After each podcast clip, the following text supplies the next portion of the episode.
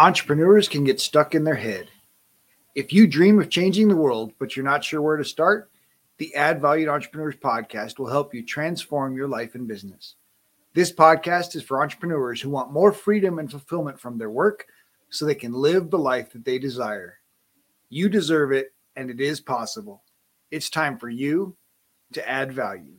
This episode is brought to you by Perfect Publishing. Perfect Publishing is a different approach to publishing a book. Perfect Publishing is sharing a project of hope. We carefully chose heroes of hope who exemplify living a life they created through faith, hope, patience, and persistence. No matter what page you open to in this mini cube of hope, you will find a leader with a big heart. You see, you are not alone. The authors may share similar challenges that only hope and action could resolve.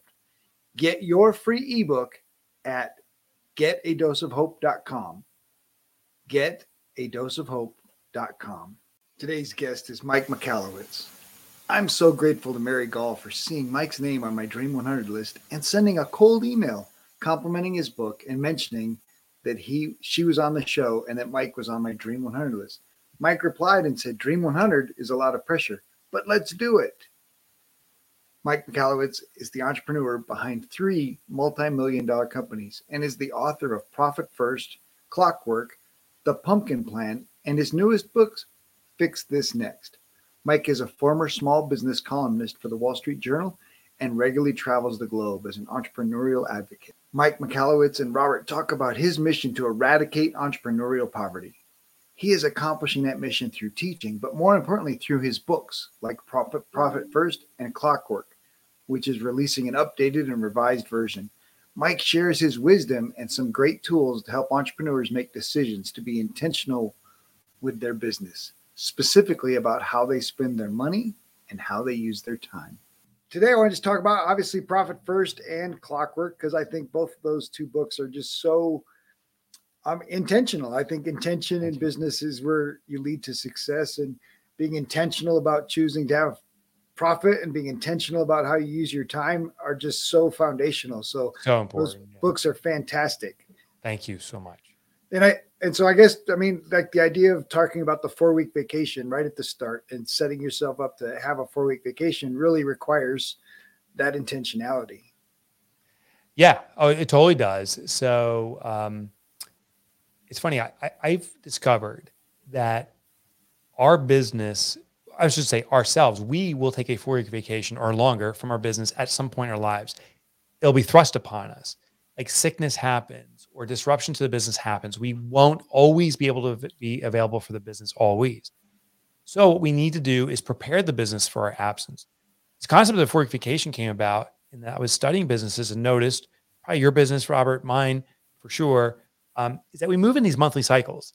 You know, every month we got to acquire new clients and serve them, Maybe we lose some clients. We have to engage employees or work. Uh, we have all this administrative work to do. At the end of the month, we close out the month. And then we repeat the process again, month in, month out. So my theory was that if we can leave the business for four consecutive weeks, we can leave the business into perpetuity. And now the business can run itself. That's the goal. And when you do this, the the goal, the secondary goal is to take a vacation for ourselves. As an owner, we deserve that. It's personal freedom. But the primary reason to do this is not so that we get a vacation, but so the business gets a vacation from us. It has to be built to run without us. So powerful. And the crazy thing is I learned this. We were missionaries. I served in in, in another country and and the that. entire goal of the work we were doing was to leave it.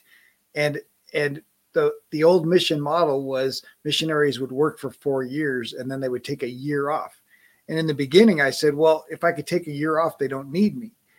And then, of course, in the end, I recognized that was kind of the whole point. That's the whole point, right? Right. And so we we took every other summer away, and so we took two months, and so we had to set up the work we were doing so that we could be gone for for two months. And the sad thing is, I never transferred that into into business until reading Clockwork and applying well, it to business. Very human of you. I don't know if it's sad because it, it's very human and uh, I'm happy you're doing it now. It's natural. I, I think many business owners want and feel compelled to demonstrate their contribution to the business through their hustle and grind, through their effort, partly to prove it to ourselves. Like I am devoted to this, and look how hard I work. Secondarily, if we're building and have employees or contractors, we want to show them our ethic, our work ethic.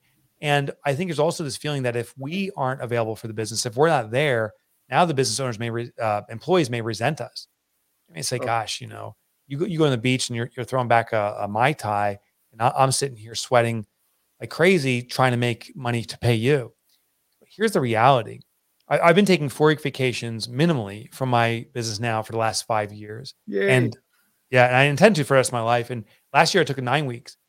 Here's what I discovered is that my colleagues felt empowered in my absence. What, what I was doing demonstratively is when I leave the business, saying to them, I entrust you with the business. Step into it, lean into the best selves. Uh, one person here became president of the company because I was leaving the company, and she demonstrated just through her approach and her efforts that she is the true leader here. It revealed itself. The interesting other component is ego.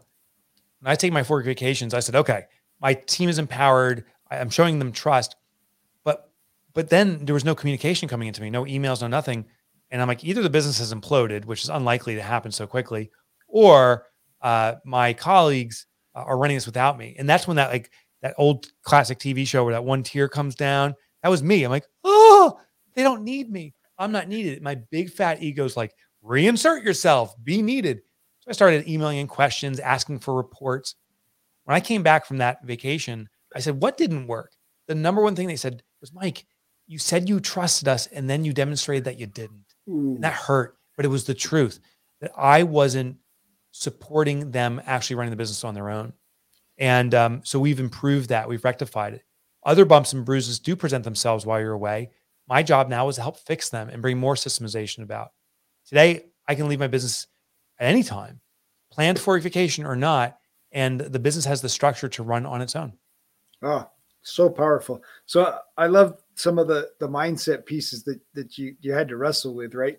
The the whole idea of I want to be needed. I want to I want to have this control, but then I want to let go and I want to trust. And so there's there's a lot going on in that. And obviously putting systems into place is really what creates that opportunity. And the piece that I like, so I tell my clients when I hire them that I'm taking eight weeks away. It's like there's coaching isn't available for at least eight weeks. And and and I want them to do the same in in their companies in yeah. their businesses and and I I assume that you want the same for for your employees. Like Mike's going to take a four week vacation. Guess what? I want everyone to build their systems and, and build their role to to have that same opportunity. That's a perfect assumption because that's what's happening. I do a little differently than you. I don't notify my clients that I'm leaving. Um, I don't want them to feel any absence. So unless there's a unique situation where I'm personally working with someone and my absence would be confusing, I just leave. I don't turn on the vacation notice, nothing. It's just gone because I believe that my email still needs to be responded to in my absence. Um, I write books. And so my question was, how do I write books when I'm not available to write books? And that's when I came up with this concept of derivative books. So for Profit First, for example, I now have six or seven authors who've written a variant, Profit First for contractors, Profit First for movie theaters, and so forth. And those are authors I was like, what about speaking? If I'm not around speaking and I'm away for four weeks, how do I do that? So I trained other people to do my speeches from their own angles and perspectives. And now, um, if there's demand for the type of work I do and I'm not personally available, there's still a way to deliver on that. And uh, that's that's how I've scheduled my four vacations. I want my customers to experience no blip or no delay. And I think that's what you know. Obviously, the podcast Run Like Clockwork, you know, has done is you, are not the only host. You're not the only right. presence. It's not necessarily your voice. And and of course, in a coaching business, that's the only way to to recreate it is to to have other coaches working in the same in the same direction with the same principles. That's correct. Yeah. So with Clockwork itself, I've tried to and will continue to. You know, Clockwork is a living, breathing process. It's not like you've mastered and it's fixed or done. I wish. Yeah. Right. Right. it, you're constantly tweaking and improving um, but we can make significant progress in clockwork and trying to clockwork the service component. What I found is maybe 80 or 90% of readers, maybe even more, maybe 95% of readers read a book and they want the full solution. That's my intention. But a percentage want to make sure they're doing it right and want the guidance. So 5% or so of the folks say, who can teach me this? so that's why we started a service division. But I'm like, it can't be me. If I'm the one teaching and doing it, it's the opposite of clockwork. So uh, I've teamed with a partner who runs it. Um, but all of the marketing materials, all the content, um, it's produced in a way that I don't need to be available. And the parts I do make are evergreened. So uh, yeah, so even the podcast, even though I'm a co-host on the podcast, I record maybe twice a year for that in batch my components, and it's hosted by someone else, and there's guests, and it's all filled out. And we have a weekly podcast that only has a, a fraction of my effort required on a very loose basis, you know, once or twice a year. Oh, love it, and and definitely applying clockwork again to to my business and and I think the challenge that I that I faced in the in the beginning is the solopreneur and and how do I transition out of that and now uh, my wife is on board and my daughter's on board and so I have other people on board nice. and and and I need to make sure that that they understand clockwork and that we're all integrating that as a team and so very excited so I love love the intentionality love you you mentioned a great Jesse Cole and, and his intentionality and, and fans first. First yeah. of all, I just got to say I love that you threw out a roll of toilet paper at a Savannah Bananas game. I think that's like the coolest thing. It was the coolest day of my life in the sporting world ever. Yeah. I I can't I can't even imagine. And and I'm just a LinkedIn fan follower. I'm I'm I'm I'm a little ways away from Georgia to get there yet, but it's definitely on the bucket list because go there. Yeah. What a what a fantastic thing he's created. And of course, now he wrote his book to to share the fans' first experience. Yes.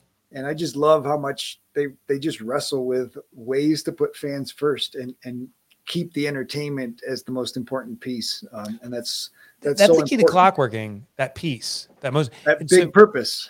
Yeah, yeah. You know, what is the what's the promise you're delivering? Like, what are you known for? And I think all of our businesses, we need to figure out what's the one thing we want to be known for? And and I'm underlining the word one.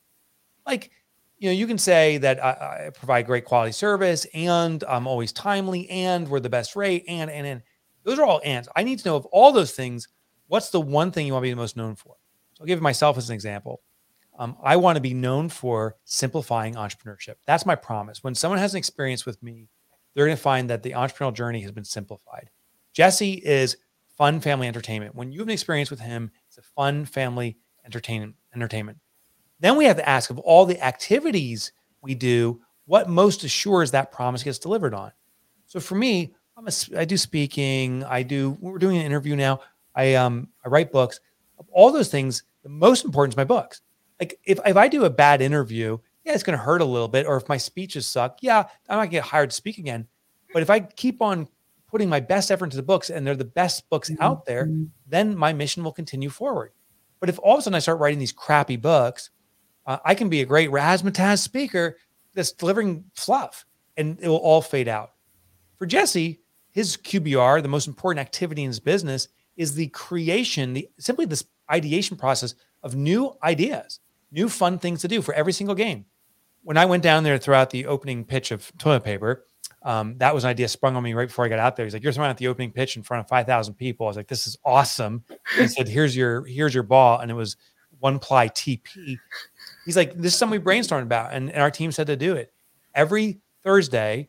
Uh, I don't know if it's changed now, but every Thursday they spend hours just coming up with ideas, and the results speak for themselves. People love going. They've sold out every single game since they started the organization. I think it's now six consecutive years. They sold out during the COVID pandemic. And they get more notoriety, more exposure on ESPN and all these different things than any other team in the minors, any other team uh, in the AAAs. And they're getting more exposure than many major league teams. And they're more profitable on a percentage basis than anyone else because they nail the one thing that matters most create new fun ideas constantly. And, and the biggest thing for me is that they're having fun doing it and they love it for me that's that's like the most important and, and i've come to recognize that as a part of of of clockwork and that i'm not just an entrepreneur coach you know people talked about my smile everywhere i go every networking event man you're always smiling man you're always smiling and, and the truth about what i bring to to my clients that's different than everybody else is that i want my clients to experience joy and so my goal is helping people discover that they can have joy in their life and build their business to support it. I love that. I, you know, I, I, mm-hmm. think it's less about the vehicle we're driving as opposed to the way we're driving it. You know, I think you can be in any industry and get joy out of it as long as you know the source of your joy. Like someone's like, yeah, to- I mentioned toilet paper. Who could be who could be joyful about being making toilet paper? Maybe someone cares about environmental responsibility and that gives them joy and satisfaction. They can be the toilet paper company that does that. Um, you know, we get a pick of how we use our business as a platform of self-expression. But damn it, you got to express yourself naturally and truthfully through your platform. And when you do that, you'll be successful. There'll be a community that says, I want, I want the smiling guy. He gets so much fun out of this. That's the kind of coach I want. There's another community that says, I want the drill sergeant that's in my face, spitting my face. And if that person gets joy out of approaching it that way, it's gonna be a very successful business. And, and absolutely, there's room for both. And yeah, and there's room for both. You know, I I I thought about the toilet paper analogy, and of course, your book, The Toilet Paper Entrepreneur. And I said, man, he should have done a revised and expanded edition of the Toilet Paper Entrepreneur after COVID, because that just seemed like the obvious yeah opportunity. Instead of version two, I should have put like second ply or something. second ply. That's actually pretty good. We will be right back after this short break.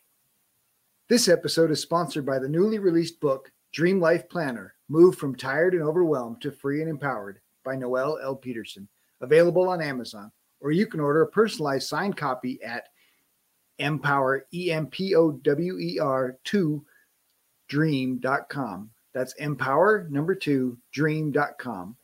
If you enjoy the show, please like and subscribe, leave a review, tell your friends. Welcome back. Let's get back to more greatness. so obviously the, the knowing a big purpose, knowing your big promise, and then and then now like the challenge you, you faced and we kind of addressed it that that queen bee role right the most yeah. important person and as the entrepreneur as the writer as the namesake of your books and things it feels like you know well mike michalowicz is the queen bee yeah yeah yeah yeah and, and you know so and we got to be careful about that analogy i actually mentioned in the new book because queen bee seems like a singular person but it's a singular role that's why there's an r at the end what singular function in your business is most important. And in many small businesses, the small business owner is satisfying that. Mine, I've now built a, a, structure behind it where I'm not the only person serving the QBR, but there's others. So, kind of a quick recap because I skimmed it so quick. The the purpose, I call it the Big Bang, is what are you set out to do that gives you joy? We talked about that. But for me, it's to eradicate entrepreneurial poverty. Um, and there's a whole reason why, but I don't want entrepreneurs to struggle because I struggled and I want to fix this for myself. The promise then is how we deliver that. And I say we simplify entrepreneurship. So we eradicate entrepreneurial poverty by simplifying entrepreneurship through, and then this is the method, this is the QBR. Of all the activities, what's the most important? For me, it's writing books, um, hopefully extraordinary books that uh, simplify entrepreneurship. I'll give another example FedEx, because that's a big corporation. You know, I think they do 50 billion plus annual revenue. Their promise uh, to their customers is delivering packages on time. And they have all these things. They got print shops. They bought Kinko's a long time ago. they they have a customer service department. They have logistics. Of all the activities, they're all important, but which one's the most important? Well, we simply look at the promise.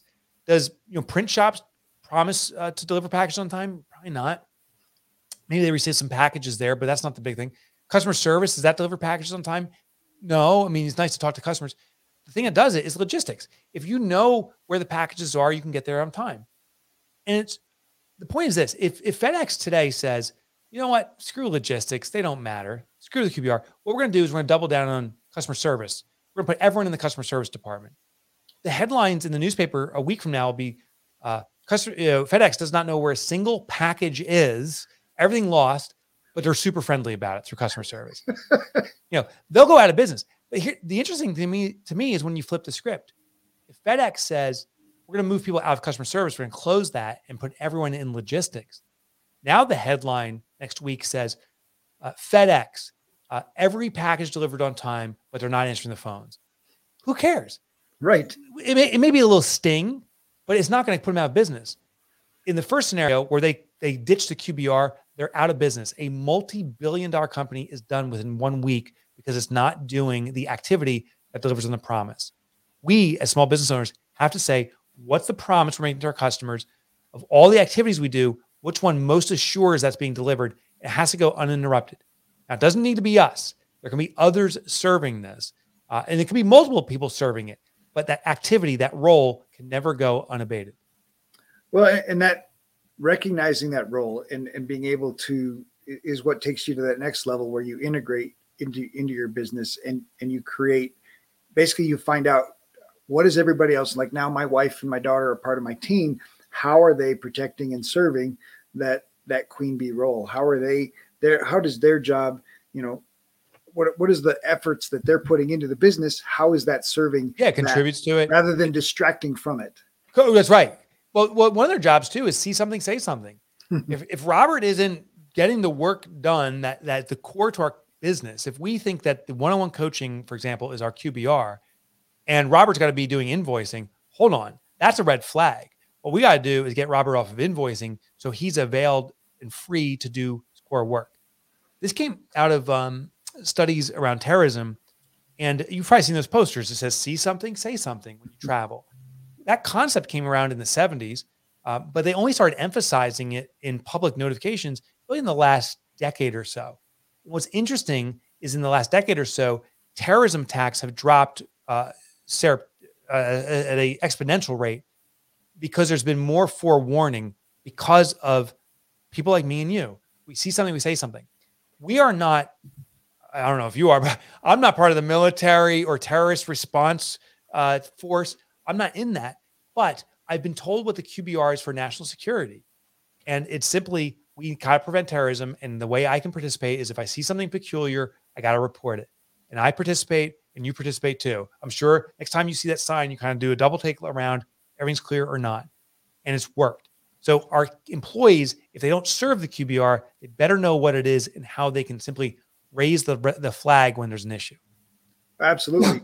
well, and, and I like you you use four D's, and I, am used to the, the D's, right? Thinking about in yourself with your time, and you actually have four T's that think more about personal time. But you know, as the business leader, as the as as each role, are you doing? Are you deciding? Are you delegating? And I really love the last one. Are you designing? Yeah. And and and if I'm so busy doing and and deciding, making all the decisions, and doing all the work, then I'm not designing. Correct. And and, and really, my role has to has to sh- keep shifting towards that designing role. And I, I I just really love love that creativity side. Love helping entrepreneurs get to that creativity side because they spend so much time working just you know, doing the work doing their business and they forget about the the designing and finding the joy in in creating right the creation part is is so important could you imagine if uh a group of guys were just making square wheels, the first wheel ever, and are chipping away. And no one sat back and said, Hey, I got an idea. Maybe we should make it round. Right. Like it was the thought of the round wheel that's perhaps one of the greatest inventions of all time. And it's the thought, your next thought, that may be the greatest invention for your business of all time. But if you're busy chipping away square wheels, you'll just keep on doing that. And uh, you'll never avail the time to think. Here's the trap most of us say, but doing is idle time. Oh, I'm sorry, thinking is idle time. Design, and it's not. Hmm. In fact, scientifically, there's a much greater caloric burn in thought. So if you ever like kind of crunching numbers and stuff and you feel tired and drained, that's because you're burning way more calories than chipping away and just doing this process of checking email again or doing whatever other activities you are. So the design work is actually harder. So we are biologically wired to avoid the harder work and then we justify it by saying it's not important work at all. What's the most important? So we should block time out um, every week, maybe if maybe 15, 20 minutes in the beginning until you get more into it, and then a few hours. I spend at least three, four hours a week just thinking about the business strategically, deliberately, allocating time to that. And um, the other thing here too is my employees to see me sitting back, kind of, you know, playing with my hair, uh, or, or or just kind of thought bubbles popping around they're going to think I'm not productive. And that's not the reality. You, you can say, I'm, I'm, about to do some of the hardest work. I'm going to come back with uh, thought. And then you could even, if you feel so compelled, you can show them the thoughts you wrote down and record it. And then you can have brainstorm sessions around it. You can get them engaged. We, uh, I think every week about the business. And then once a quarter, we have a big brainstorm dump where I bring all my thoughts. The team uh, brings some of their thoughts they've had, and then we start playing with it. And we we alloc- we've determined that the majority, if not all, of our revenue is coming through new innovative thoughts. We're, we're trying to stop making square wheels. Anything we create has a lifespan until the next thing needs to be invented, and uh, that's what we're doing. Well, man, it's I mean, obviously, even Henry Ford recognized that thinking is the hardest work, and that's why so few do it. Yeah. And and in our bodies, we're naturally inclined to stick in that comfort zone, which requires no thinking. Yeah. Right? We just ruminate on old thoughts instead of creating new ones. And and and then that idea of what other people think, right? If they see me sitting in my desk and I'm, you know, I'm not doing any work, I'm not doing, then then we're being judged. And so being able to let go of that expectation of what other people think to allow yourself to think. Yeah, yeah. Yeah. And and sometimes it's just communication, right? It's just saying, I'm gonna tell you, you'll see me sitting down and just typing around and writing thoughts and scratching my brow. The reason is, is I'm trying to move our business to the next level. And I'm, I'm doing, thought about that. Just by explaining what you're doing can acquiesce that sensation that people are judging us and that we're not productive. Hmm. And then I love the fifth D. So important. Downtime. Yeah. Let's, so let's talk about, you know, interjecting the fun and the play and, and and turning work off?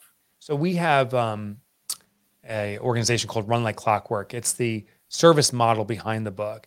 We've now surpassed a thousand clients going through it, and the feedback was, "Oh, there's these four Ds are very helpful. We want to move away as owners from doing, elevate to designing." Um, and then we realized, oh, there needs to be a deliberate uh, fourth or fifth component, which is downtime. Downtime is a deliberate break from the business. A, to recharge our batteries, and um, B, because it actually serves the business. I'll start with the A. Uh, there was a study that came out of England, identified in the knowledge worker space at least, that the average worker, regardless of the hours they work per day, is productive only 3.2 hours. Hmm. So you can work an eight hour day or a 10 or a five, and you're producing at 3.2 because we need to recharge. You can't sprint an entire marathon. You can you can go in spurts, but then you got to stop, breathe, re- rehydrate and go again. What we've done here at our own office is we've reduced people's hours. We have a lot of part-time workers, not not cutting their hours, but invited people on board who didn't want to work full days. And there's a lot of people that don't want full days, but we still give them eight hours of work, and sure enough, they get done in four hours or five hours. So they're taking their break times on their own accord. That's part of it. The other part of this downtime is that we intentionally cause disruptions to the business to strengthen the business. I, I take a four week vacation for my business every year and um, for the last five years. What happens is when I leave the business for this extended period, now my colleagues have to step up and be elevated to back me up. We two years ago uh, implemented that every employee takes a paid four week vacation, which is a great benefit, and, and our team members love it. But the greater benefit, selfishly, is the organization. Mm-hmm. Jeremy, one of our colleagues here, he just started his four week vacation. Well, he had to train up Jenna and Izzy as his backups. They can do all his work.